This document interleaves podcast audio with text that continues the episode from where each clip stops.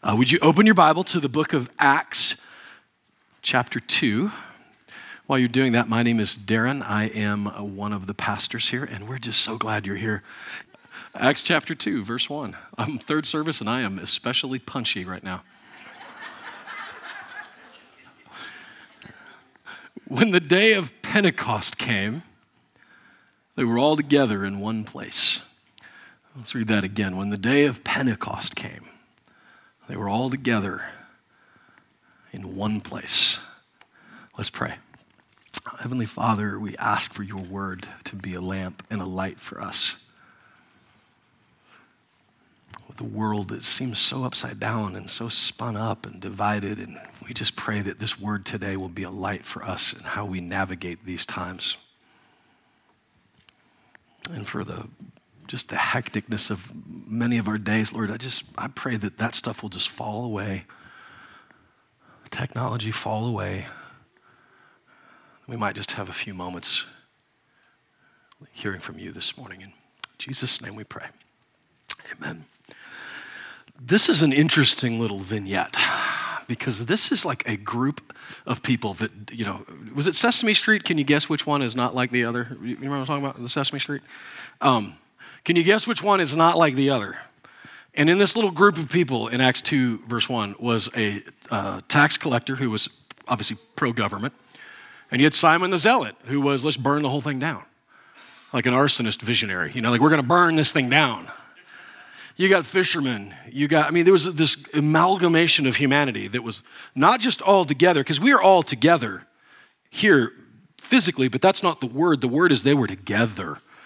In fact, that word is going to be used a few more times in Acts, and one of the times it's used is when the group was rioting, pushing down the gates. They were all together in their hearts and in their minds, and they were in one place. And I'm intrigued by that because I feel like that tells us that that was obviously possible if those guys could do it, while simultaneously being in a world that feels more divided uh, than ever. Like if you're young, you might just think this is how it normally is. But I got to tell you, the way the division in our country right now is more intense than I could ever remember in my adult life. And some of you have had more adult life than I have, and maybe you can. I just don't remember it like this. And I was remembered reading an op-ed piece in the New York Times of, of it's been about two years ago, and I, as I was thinking about all together in one place, I was reminded of this op-ed piece, and um, he, this is before the 2016 election.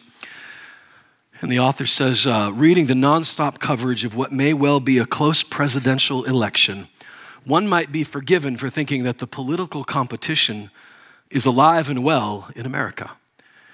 But look at the majority of states in congressional races, and a different picture emerges. In most places, meaningful two party electoral competition is non existent.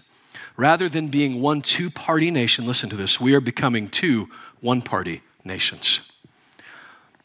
And I thought, boy, is he ever right. And that was before the election. I remember uh, David's here with us. We were sitting um, at a bar in Haiti. Now, in fairness, it was the only place CNN was on. That's why we were at a bar. Uh, I swear to you, I'm actually, I promise you. We're just looking, we're, it's the election and we're in Haiti. Like, well, now what do we do? Because in, in Haiti, when they have an election, they just start burning stuff throwing tires on the road and just burning stuff. They had an election for like four years. Every time we try to leave the city, they're like tires and they're burning stuff. So we thought, well, I don't want to get any place too intense. So, but there was, you know, the hotel had a little bar and we're watching the election. And I mean, we went into this election thinking, well, we'll be done by nine. You know, we'll get up early. So by 3 a.m., we're all still watching, going, "Can you believe this? This is crazy. This is happening this week." Nobody knew it was a nail biter because it was close. And here's the thing they're all close when it comes to the national level. They're all 50 50. That's why, if you're a young person, you hear the, the idea of a swing vote, the swing states. That's why the politicians go to these specific states like Ohio or Pennsylvania, because most of us, let's be honest, we're in Williamson County, so we can make fun of ourselves right now. Maury County, I'm coming for you, so just. Uh,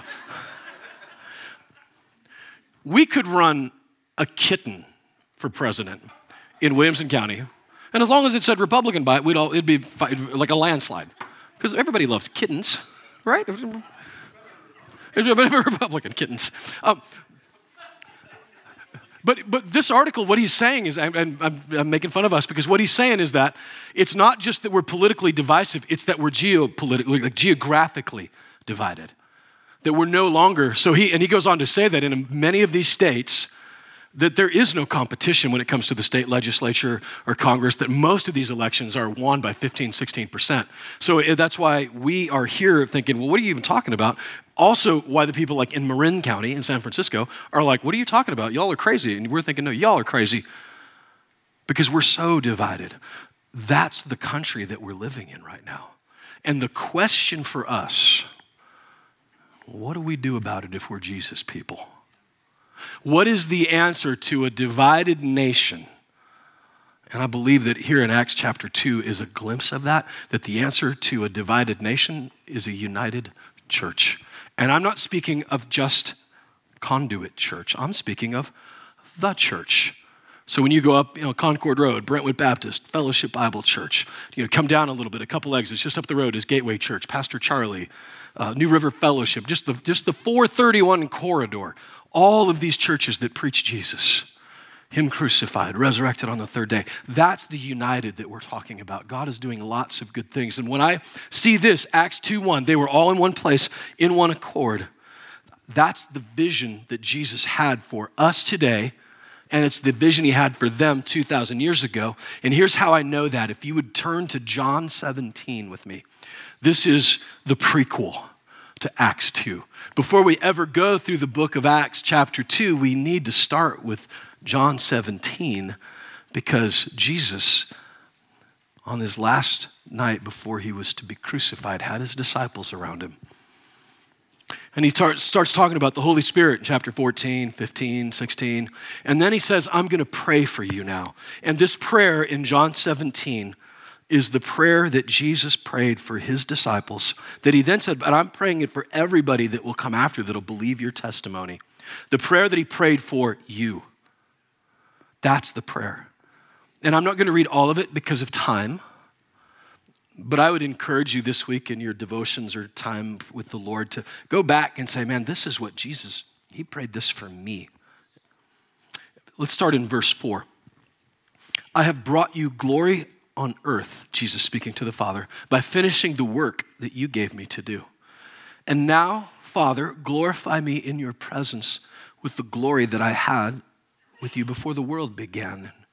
Let's go to verse 9. I, I pray for them Speaking of the disciples, speaking of us. I'm not praying for the world, but for those you have given me, for they are yours. In verse 11, I will remain in this world no longer, but they are still in the world, and I am coming to you. Holy Father, protect them by the power of your name, the name you gave me, so that they may be one as we are one. Do you see a, a, like a little theme that Jesus is unfolding here in his prayer? Verse 14. I have given them your word. The world has hated them, for they are not of the world any more than I am of the world. My prayer is not that you take them out of the world, but that you protect them from the evil one. In verse 17, sanctify them by the truth. Your word is truth. As you sent me into the world, I have sent them into the world. For them I sanctify myself, that they too may be truly sanctified. And then verse 20 My prayer is not for them alone. I pray also for those who will believe in me through their message, that all of them may be one, Father, just as you are in me and I am in you. May they also be in us, so that the world may believe that you have sent me. I have given them the glory that you gave me, that they may be one as we are one. I and them, and you and me, so that they may be brought into complete unity. Then the world will know that you sent me and have loved them even as you have loved me. Jesus is praying a prayer for us that would be, uh, we would be unified, that we would be on the same page, that we would have the same. He says it in verse 21 that they may all be one. In verse 22, that they may be one just as we are one. In verse 23, I and them, them and me, perfected in unity. That was his prayer. So, what we see in Acts chapter 2, verse 1, is 55, give or take, days after Jesus uh, had ascended. And here they are, all together in one place. This is the answer to the prayer that Jesus prayed for them. And what I've seen in this, the clues that Jesus lays out in here, don't you think that if he wants unity, what he's asking for might be the building blocks of unity? So I would suggest to you that A, the Holy Spirit is the architect, the general contractor, the builder. He is, the movement of the Spirit is what unity is being built by, but the building blocks, the materials of it. We're sitting in a building that's got concrete floors, wood walls. That's the building materials of this building. The building materials of the unity that Jesus spoke of is right here in his prayer.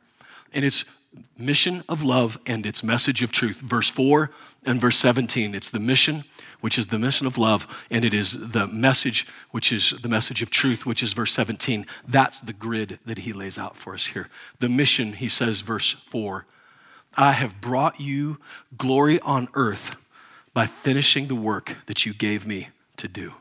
See, when I say unity, the inclination might be to think that we're all supposed to be the same, right? But that's not it, that's uniformity. God created us different.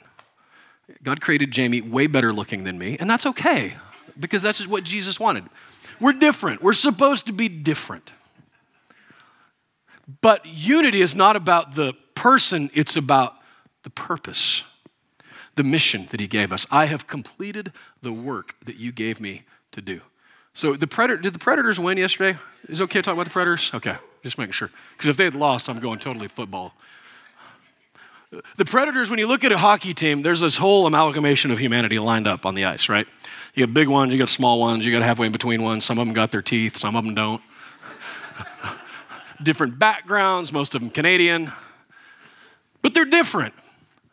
And that's okay, they serve a different purpose. But when they line up on the ice, they are unified around a common goal, which is to get that puck in that goal more times than the other team does on them. There's a friend of mine who's a, a concert promoter from my previous life, uh, and he promotes most of his shows in, in giant arenas. And he, he posted a picture not long ago, and it was, uh, uh, it, was a, it was a whiteboard in an NBA team that I should remember the team of, but I don't care uh, about NBA. Um, of, and it was the coach's mission. So he'd written this on the whiteboard before. The mission, our goal for this game get the ball in the net more times than the other guys do. That was a professional coach in the NBA. That was the whole plan. but what happens is, again, in the NBA, you got big ones, small ones, you got, but they're all, when they're lined up, they're unified around the mission, which is to get that ball in the net more times than the other team does. That's what unity is about. We're supposed to be different. That's okay. When you see a marching band, right, walking down the road, because don't we all see a lot of marching bands? I'm sorry. Come to Haiti with me in, uh, in, in, April, right around like the, when they make Easter creepy, whatever that's called. And they got like marching bands everywhere. But they're all making music, but they're all, it's all different. You got the tuba, and God bless the tuba guy carrying that big old thing. And you got the, the drums, but they're all doing the same goal, which is the music. And by the way, that word for unity all together in one accord in uh, Strong's actually uses it like on a, in terms of music. Everybody playing towards the same goal with it. That's the mission. And the mission for us as a church. By the way, your mission, our mission, is not to grow our church. If you thought that, that's nice. That was really it was fun. But you don't have to. That's not our goal. Our goal isn't to grow a big church. Our goal is to grow big people. And, and then allow the Lord to take and send them wherever He chooses to. It's one of the reasons why we don't have membership at Conduit. Not that we, we're, I'm not anti-membership, but I feel like if you have to have paperwork to get in here, then you have to have paperwork to leave. And we just rather say that, hey, we're all part of the body of Christ. And we say you're a member here when you stop saying they and start saying we. If you want a certificate, we could sure get one. I know you can print one, but that's not the point. Is there's no longer Acts. When Luke stopped saying they, he starts saying we in the book of Acts. He was on the same mission that they were on. That's all that means us understanding the mission. And here's the mission. Uh, this is a, a, quote from Ed Stetzer. I don't know if you what you think of him. I, I actually kind of like him. He does not have a single thought that I know of that is unpublished. But here's what he says the mission of the church is. The mission and responsibility of the church includes both the proclamation of the gospel, preaching the gospel, and its demonstration. From Jesus, we learn the truth is to be proclaimed with authority and lived with grace. The church must constantly evangelize, but also respond lovingly to human needs as we all seek the welfare of the city, quoting from Jeremiah 29 7. By living out, listen to what he says, the implications of the gospel, the missional church offers a verbal defense and a living example of its power. I pray that that's what's said of conduit. When we load semis to help people in hurricane disaster areas around here, that's us demonstrating the actual love of, of Christ. When, we are sending our money to Haiti, when we are sending our money to Uganda, we just click send this week on another $18,000 wire to, so that this church will be bought and the well will be drilled. That's us just loving. And here's what I love the, the power of the Holy Spirit in that is that, that Jesus says, when they're in unity around this mission, that's how they'll know that I sent you.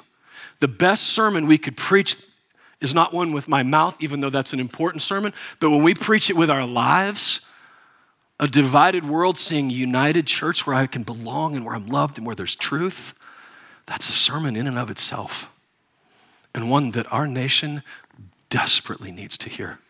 But it's not just the message of, of, of or the, the mission of love, but the message which comes with it, which is truth. You see, Jesus wasn't just in love, it was also in, in truth. I think it was Warren Wiersbe that says that love without truth is hypocrisy, truth without love is brutality. They go together. And the message that he gives us is one of truth, and that's verse 17 sanctify them by the truth. Your word is truth. Sanctify just simply means set aside. My, uh, my daughter Ashley, hi Ash, she's all the way back there, uh, signed up for the Navy, which if you, I'm going to ask you for help. This is just desperately I need. Every time I say that, in my mind, the Village People song uh, "In the Navy" comes. So if you, could, I need another song just because it's. I feel like it disrespects her, but she is being sanctified, set aside for service in the Navy. She's going to be a nuke engineer. Go figure. How'd that happen in our house? Right? We have, a, we have a, this little church has got two nuke engineers now. Brian Redmond and uh, Shelley Redmond's son, Josh, is a nuke, uh, studying to be a nuke engineer in Charleston. All that say, she is sanctified and set aside by this piece of paper that says, I am making a commitment to do this. When he says you're sanctified, that's what he's saying. I'm setting you aside. And how am I setting you aside? By the truth. You see, this little band of ne'er do wells, these tax collectors, fishermen, coming together in one room, they were set aside by the truth. And what was the truth? That the guy that they had been following that said, I'm going to die, I'm going to be buried, and I'm going to resurrect on the third day, did. That was the truth. And that was the truth that they banded around that he is who he said he was. And this is important to us in our culture because we live in a culture where you will hear with regularity, my truth, your truth. Uh, I've, got a friend that I've known for a long time, and uh, she's, she's a pastor, and she says that her theology is based on how it makes her feel. Not whether it's true or not. Like, uh, let's start with is it true, and then deal with how it makes me feel. But that's what, what he's saying is that you're not sanctified by how you feel, by whether it's, it's true or not. And, and I know that I say something like that, and you're like, oh, that's awful, and it, and it is. But it's what Paul said would happen. 2 Timothy 4, uh, he says that in those days that the people will set aside for themselves teachers according to their desires who will tell them whatever they want to hear. And Timothy probably read that going, well, how does that work? Because think if you're Timothy, teachers in those days gathered around people around them, not people gathering teachers. So, in other words, it's like Shannon in the front row is going to gather all the teachers and just put them up here on stage, and she's going to pick which one she wants to hear. Gathering teachers around them. That was crazy talk in Paul's time, and it was crazy talk up until I got an iPod and podcasts. And I realized I can choose my every teacher I want to choose based on what I want to hear, based on my desires. And I'm telling you, if you're only choice for who you're listening to as far as Bible teachers and podcasts is based on if they make you feel good or not, you're doing it wrong. It's whether it's true or not. It's dangerous. And what he says is you're going to be sanctified by what's true or not. When there's many truths, that means there's many visions. And when there's many visions, there is division. And that is a plan straight from the pit of hell division in the church. The thing about the truth is it can be a little inconvenient. It's not commercially viable.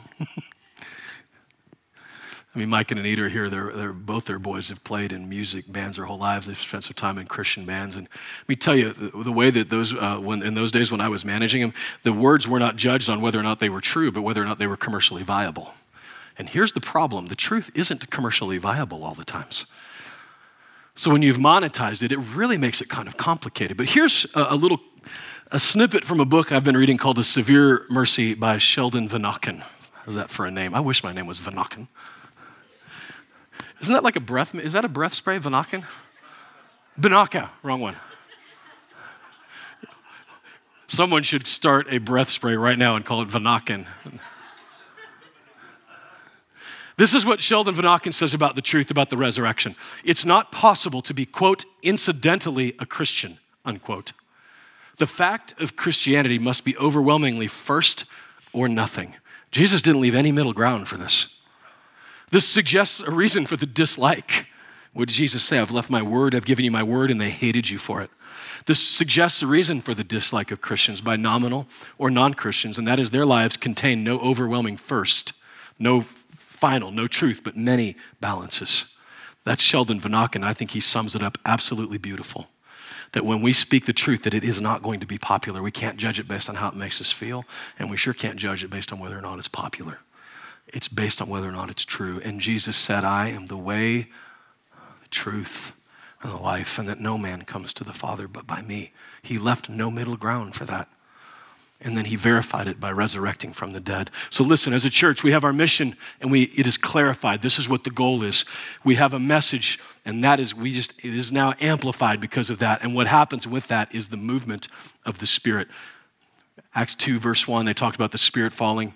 Jesus said in uh, verse 18, he's part of his prayer is, You sent me into the world, I have sent them into the world. John 14, 15, 16 was all about the prayer of the whole, that the Holy Spirit would come. And the question is, with the Holy Spirit, is the unity because of the Holy Spirit, or is the Holy Spirit because of the unity? And the answer, yes. God thrives in paradox because they, they came together before the Holy Spirit fell on them, but the Holy Spirit was unifying them. And then because they were together, the Holy Spirit falls all over them, and amazing things start to happen.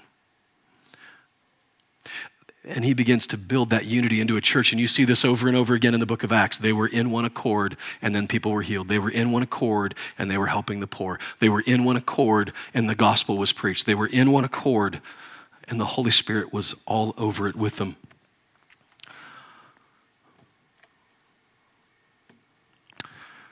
as a church, not asking for us to be uniform, not at all.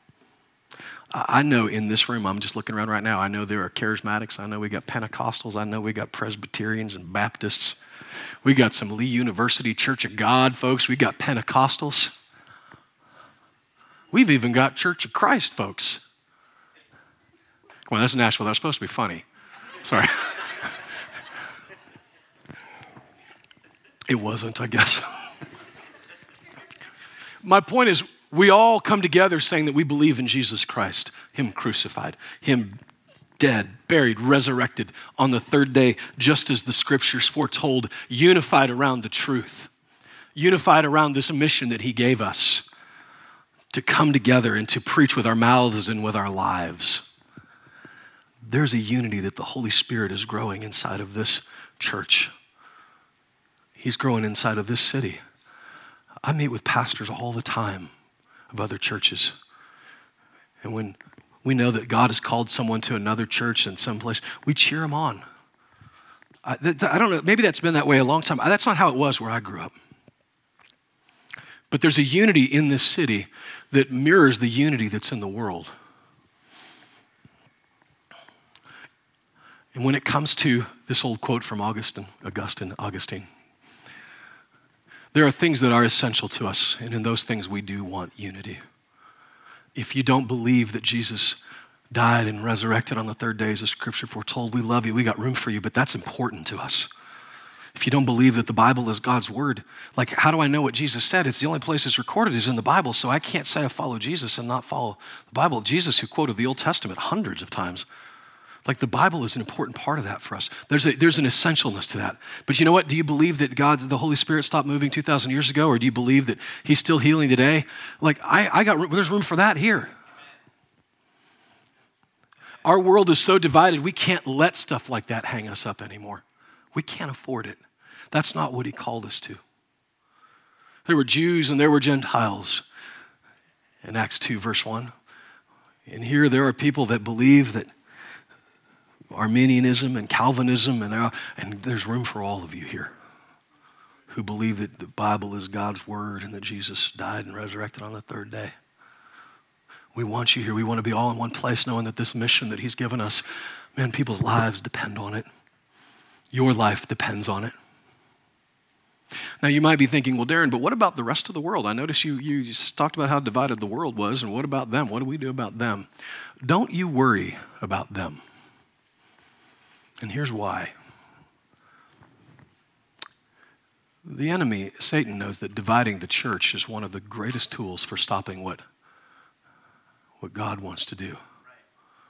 That a divided church, you're sitting in a building right now that about 10, 15 years ago was divided by the enemy. Us being here today is God just sticking it to the enemy. But that's Satan's plan. But where do you think he learned it from? Where do you think he learned that when humans are divided, that they are hamstrung? I think he might have learned it from God. In Genesis chapter 11, see if you can smell what I'm stepping in. All the people of the world came together on the plains of Shinar, it tells us. And they came together and they devised a plan. We're going to build a huge city. We're going to build this tower and it's going to reach the sky. And God's, it's recorded that God said, said, let us, it's Elohim speaking of the Trinity, let us go down there. Which, by the way, if you're a human, the highest tower you can build, the biggest, baddest thing you could build, God still has to come down to it. So you ain't all that. God says, let us go down, let us confuse the language, because if they accomplish, if they're all together and they're all united, nothing can stop them. So think with me for a little bit. We're in a country that was born the United States of America, one nation under God, begun by people who came here to build a nation that had freedom of religion where they could practice and follow the Lord. And in the last at least 100 years, that has gone haywire and by the, oh, the wayside. But this United, listen, the United States of America united around something that wasn't God, that wasn't Christ. There's nothing that could stop them when these people are united like this. Maybe, just maybe, it was God coming down and dividing us to keep us from accomplishing what we had set out to do. Last week, uh, Dr. Zuckerberg in his little hoodie, actually, he didn't wear a hoodie, he actually dressed up, he cleaned up real nice, gets in front of the, the Congress and is, he's testifying. Some of you saw this. And what I, what I watched, what I saw was he was genuinely befuddled that he had built this tower to the sky, to the clouds, and nobody's getting along on it. I just, he said it over and over again. I know it was his talking points. I understand that. But what he was talking about was uh, they're all fighting each other. I don't understand. And you think about it, when you've seen somebody, think about it, your friends from wherever, and they post something, and you're like, what are they even talking about? I don't even understand what they're saying. God came down and confused the language and divided them. Maybe God has divided that so we're not so worried about. Because if, let me tell you what, if you're worried about our country and you're putting the emphasis on our country being our salvation, you've got your faith in the wrong place. And so maybe God has come down to divide us so that we will know that no matter what we do, how we try every which way from Tuesday, there will be no unity that isn't unity gathered around Jesus. And in our world right now, what do they want? Truth. Fake news, hashtag. What's true? I'm watching this network and they say it's true, and then this news network says this is true, but they're talking the exact opposite. The world just wants truth right now. They want belonging and they want to, to know that they are loved. And I don't know, of all the stuff that the church has a corner on, love and truth, that's what we have a corner on the market. So listen carefully. As a church, church, not just us, church, when our mission is clarified, we know what the goal is, our message is amplified, the movement of the Spirit is magnified, we are unified, and Jesus is glorified. That's how they'll know you sent me, when they see the unity. And I'm so happy to say that our church right now, I see it everywhere in our little church. I see us loving each other, helping each other when someone's sick. I mean, Miss Kathy was here second service. I don't know how she was here. She hand been sewed up. People taking her meals, loving on her. When we see, I mean, you guys just came back from Kenya, right? I mean, Chris and Jennifer, they're drilling wells over there. They're building schools. They're, uh, people are seeing that and going, man, I want a part of that. That's what he said would happen. It'll see you. They'll know by your love for each other, our mission. And the miracles of the book of Acts, I still think happen. I've seen them. That one couple of them happened to me in my lifetime. But you know, the greatest miracle is unity. When a group of Jesus people come together and share their stuff, when they give radically, when they invest passionately in each other, that is a way greater miracle. There's way more of the Spirit. Would you stand with me? I want to pray for you. I know what time it is, and we got. But my prayer for us today is that we would remember, like the book of Acts, all the crazy stuff going on in the world, we are in this together. In the words of the great Jim Morrison, ain't none of us getting out of here alive. We are in this together. That's what Jesus' promise was for us. That's what the book of Acts started. It's what we are experiencing even here. And I pray in greater numbers of, of blessing in our church family that our unity with the Holy Spirit, I believe, is going to fall all over us and do great things in this city and in the world around us. Let's pray. Heavenly Father, I join Jesus' prayer today. I pray that we would be one as you were one that we would know that the way that you looked at Jesus as he came off of the cross out of the tomb, the way that you looked at him with love and with pride, and that's the way you look at us, loved. That was Jesus' prayer, and that's my prayer today for us. Lord, would you show us how we can hmm, amplify that message into our community, the city in front of us, and the world around us? It's in your name, Jesus, that we pray. Amen. Amen. Guys, have a great week. Be blessed. We love you, and we'll see you next week, if not, hopefully before.